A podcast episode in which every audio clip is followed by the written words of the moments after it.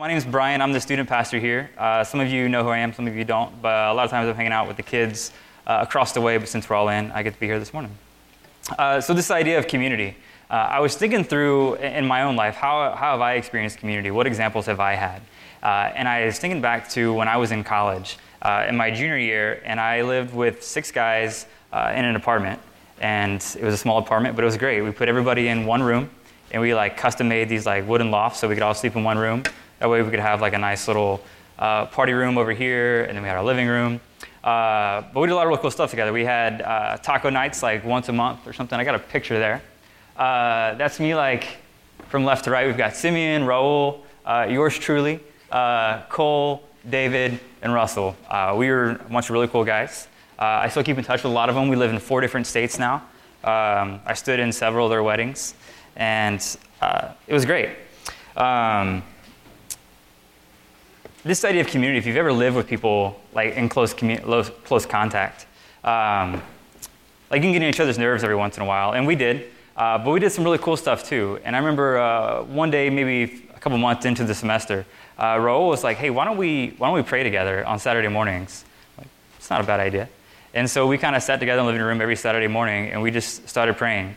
And one of the things that happens when you do that is you begin getting real with each other. You begin getting vulnerable with each other, and you begin sharing things that are like really on your heart.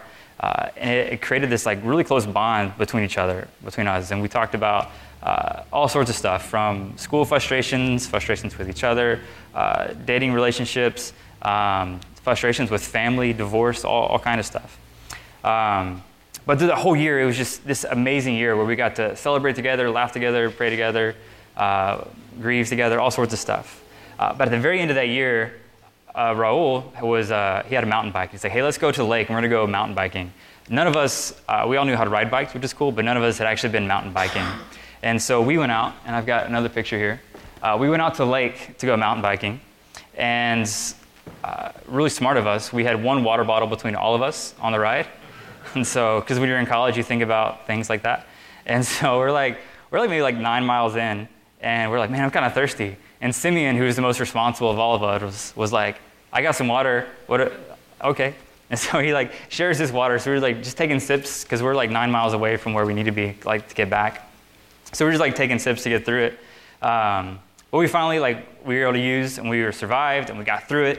And then we finally get back to where we're going, and uh, we got to chill by the lake. And like to this day, I think that day was the best sunset that I've ever experienced, because everything tasted sweeter that day. Because we had that entire semester, that entire really year rather, uh, just getting to know each other, and then like suffering and sweating and almost passing out on the trail that day. Uh, when we get back, everything tastes a lot sweeter. I think this next picture, uh, even that stuff.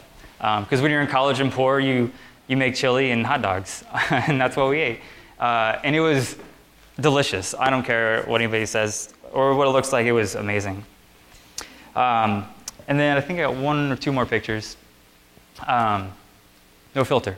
Uh, there was just this golden day at the lake. Uh, and I, I found out a couple of things that day. Um, One, you can do a lot more than you think you're capable of, especially when you have people around you that can support you. Two, whenever you whenever you uh, go through trials and you go through obstacles together, it brings you a lot closer together to those people. And whenever you sit on the other side of one of those trials or the other one of those obstacles, life just tastes sweeter. Um, so this idea of community, I've been reading a lot about this guy named Dietrich Bonhoeffer, who was a theologian in the twentieth century around World War Two. Uh, and he says community can be something as small as uh, as a married couple and as big as humanity and everything in between. And so whether you know it or not, uh, just by being a part of humanity, like you're you're a part of a community. And so then I ask the question, how do we live life in community well? How do we go through that? So I've got a couple examples in the Bible today that I want us to look at. Uh, so if you could, in front of you, you've got some Bibles in the chairs. Um, but turn to Exodus chapter thirty-two. We're going to talk about a guy named Moses for a few minutes.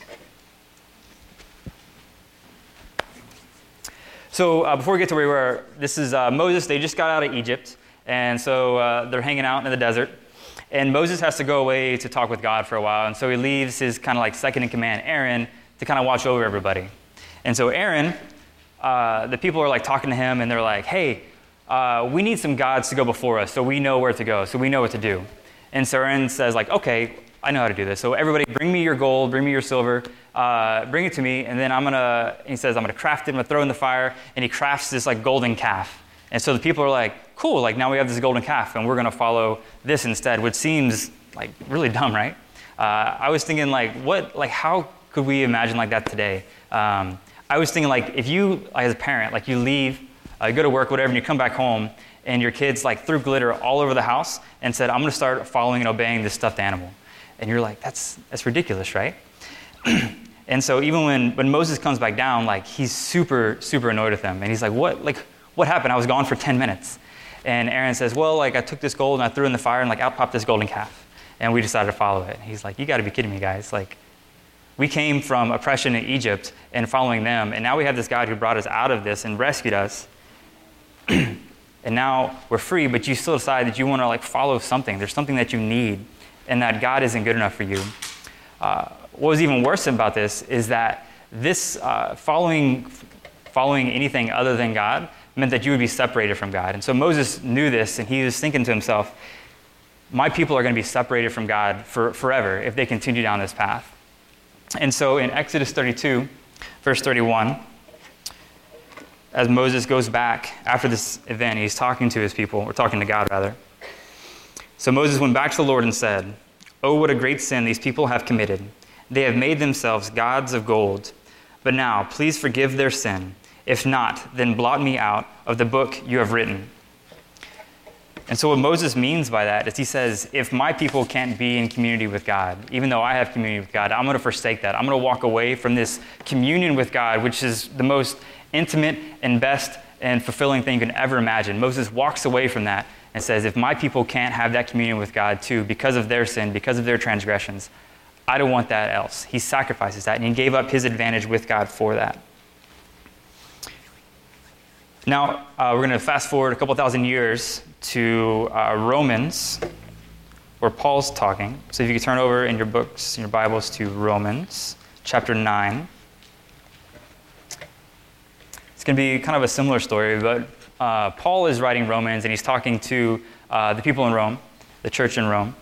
And uh, this is just after Jesus came. And so all these Jews who are, like, now following Christ are like, I've decided to follow the way of Christ, but they don't really know what that means. They've got this entire history of life, of, uh, of their, their way of living, and they're not quite sure what to do. And so Paul begins telling them, hey, these are some some ways that you can live, some ways that you can follow Christ. Uh, what can you hold on to with your Jewish heritage, and, and what can you let go of? How can you move forward? And so Paul says something pretty similar to what Moses said in chapter nine, verse one. Paul says, I speak the truth in Christ. I am not lying. My conscience confirms it through the Holy Spirit. I have great sorrow and unceasing anguish in my heart. For I could wish that I myself were cursed and cut off from Christ for the sake of my people, those of my own race, the people of Israel. Theirs is the adoption to sonship. Theirs the divine glory, the covenants, the receiving of the law, the temple worship, and the promises. Theirs are the patriarchs, and from them is traced the human, human ancestry of the Messiah, who is God over all, forever praised. Amen. And so Paul takes takes a similar position. His his people are, are the Jews. That's his that's his community. And he also says, if if my people can't be in communion with God because they can't get their act together or whatever it is that's going on in their lives, if I can't be, if they can't be with God, I don't want to be with God either, because I want to give that up so that I might bring more into community with God. And so Paul and Moses both are giving up uh, the best, most rich, fulfilling, intimate thing that you can ever imagine. They're both giving that up for the sake of their community. They're giving up that advantage, and they're sacrificing something really huge. Um, so it's July, it's kind of hot outside. I'm hoping today's a little cooler. Uh, and so I was thinking uh, like around Christmas time, because it's a lot cooler. And I remember when I was growing up at Christmas time, my mom brought down like all the Christmas decorations uh, from the attic. And she always had this book called Christmas Eve on Sesame Street. Um, some of you may have heard of it. It's a story like in the seventies, I don't know. Um, Big Bird looks kind of sad up there because it's kind of a sad story, but it ends up really great. Um, But it like follows like all the characters in it. Uh, but the one story that stands out to me a lot is the story between Bert and Ernie. Um, and so Bert and Ernie, if you know, they live together like best buds. and they're thinking about, what can I get uh, Bert's like, what can I get Ernie for Christmas? Ernie's like, what can I get Bert for Christmas? And so uh, Ernie is like, I, he loves, he has this little rubber duck. It's like his favorite thing in the world. He sings songs with it, he dances with it, but he's like, you know what? He goes to Mister Hooper's store, and he says, hey, Mister Hooper, uh, I need this I need this, uh, this case for Ernie's, or for Bert's uh, paperclip collection, but Ernie doesn't have any money, and so he says, well, I can give you my, my rubber duck if you can give me this this case. And so Mister Hooper is like, okay, and so he, he gives him the case, and he takes the rubber duck. And so then, like, as as Ernie's leaving the store, Bert comes in, and he's like, hey, Mister Hooper, uh, I need something, I need like a dish for, for Bert, or Ernie's uh, rubber duck. And so Mister Hooper's like, well, I've got this dish, and Ernie also, or Bert also says, well, I don't really have any money, so how about I give you this paperclip collection? It's really great. And he starts naming all the paperclip collections.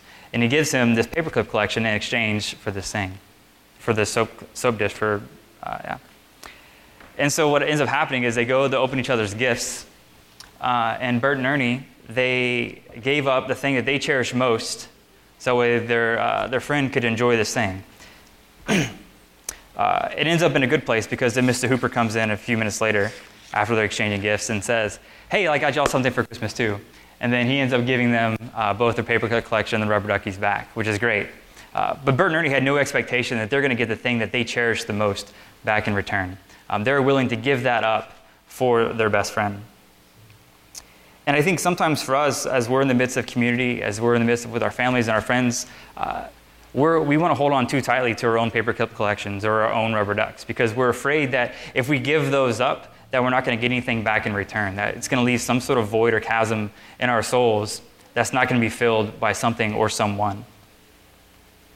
And so all of these, these different stories with, it was uh, my friends uh, back in college, with Moses and Paul, with Bert and Ernie, Uh, the one thing that ties them all together is that they loved somebody else more than what was important to them or more than their own self or their own stuff. And so uh, this, this Bonhoeffer guy, what he says um, is that love demands that we give up our own advantage. Uh, Dietrich Bonhoeffer, I said, was a theologian during the twentieth century in Nazi Germany. And if you're familiar with the story, what, what he does is uh, he's looking around at the atrocities that's happening from Hitler and, and going on around him. And he says, I, I can't stand to let this continue to happen. Uh, and Bonhoeffer was a pacifist, so he didn't believe in violence of any sort. Uh, and he loved his country a lot. That was, that was his community. And he was willing to forego both of those things, to betray his country. And uh, he set up an assassination attempt on Hitler. And he said, I need to do this because I can't stand by and let this happen. And so Bonhoeffer uh, ended up getting, uh, he got caught with his brothers and some other his family and some of his friends. Uh, they were put in concentration camps and eventually hung. And so when he says that love demands that we give up our own advantage, when he wrote that, he didn't know that's where he was going to end up. But he said that like this things, this this privilege that I have to be able to do these things, like I'm going to give that up for the sake of, for the sake of my community.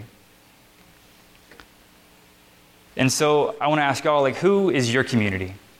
Uh, Maybe it's your spouse, your partner, it's uh, your family, it's the city you live in. Maybe you're part of a small group, you're part of a sports team, uh, your school, your state, your country. Uh, who is it in your community that you look around and say, these, these are my people? And then, once you find out who is in your community, what's keeping you from experiencing true community? The intimacy that will allow you to say, like, I'll give up the best and the most of anything that I could hold on tightly to. I'll give that up for the sake of that community. And what's keeping you from that? Uh, maybe it's because you're afraid of, of being real with them. Because if you're real, that means you have to be vulnerable. And sometimes being vulnerable leads to pain. Maybe it's you're afraid of being rejected. That if you bring your real self and are true, that they're going to reject you and let you down. And so you build these walls up around you to protect yourself. Maybe you have some sort of resentment or anger towards somebody or a group of people. They said something that cut you really deep, and you just you just can't get over that. You just can't get to this level of forgiveness of them. Maybe you've experienced grief or loss, and that nobody around you seems to understand it. Uh, maybe you just have this intense desire and need to be right. that no matter what everybody says, they might have a different stance or ideology or viewpoint, whatever it is, and you can come to them with lo- evidence and logic and reason. You may even have scripture to support yourself. And you bring that all to the table, and at the end of it, you're one hundred miles away from the people that you're trying to convince. What community means is you have to wrestle with the difficult things in life. You have to deal with your, your inner soul, what's going on, and you have to let go of things. It means dealing with the mess that comes with simply being a human. But I can guarantee you that when you when you wrestle through that, and you can figure out that, man, I love these people, this community, my people, more than more than I love myself, and you begin to let go of those things that keep you from experiencing true community. Uh, life is going to taste a whole lot sweeter. Just like that, that chili and hot dogs that I had before looks terrible. It was so, so good. And so I ask you, what advantage is love asking you to give up for community? What are those things in your life that are keeping you from experiencing that love and that community with others? Because when you become so focused on just yourself and what's going on around you and your world, you miss the bigger picture of what's going on around you. You miss that love and that connection, that community that God designed us to have with each other. And so in just a minute, we're actually going to uh, we're going to have communion together. We're going to share that. And just as Christ said that, do this in remembrance of me. Take this bread, take this wine, take this cup. Christ came down from heaven to join in this community on earth, this community of humanity. And he said, I want to share in the sufferings that you have. I want to share in the joy that you have. I want to share in all of that. And just as Christ did that, we're going to do that together. And so uh, would you join me in, in prayer as our uh, people come forward? Father God, we thank you um, for today. God, we thank you that you put in us a, a spirit and a desire and a need for community, to, to have each other and to hold each other, uh, to be with each other through the thick and the thin of life. Um, Lord, we pray that you would help us to understand and know what things that we need to give up, uh, what advantage, what privilege that we need to give up so we can experience true community with others. Um, Lord, may you bless us, may you keep us. God, we pray this in Jesus' name. Amen.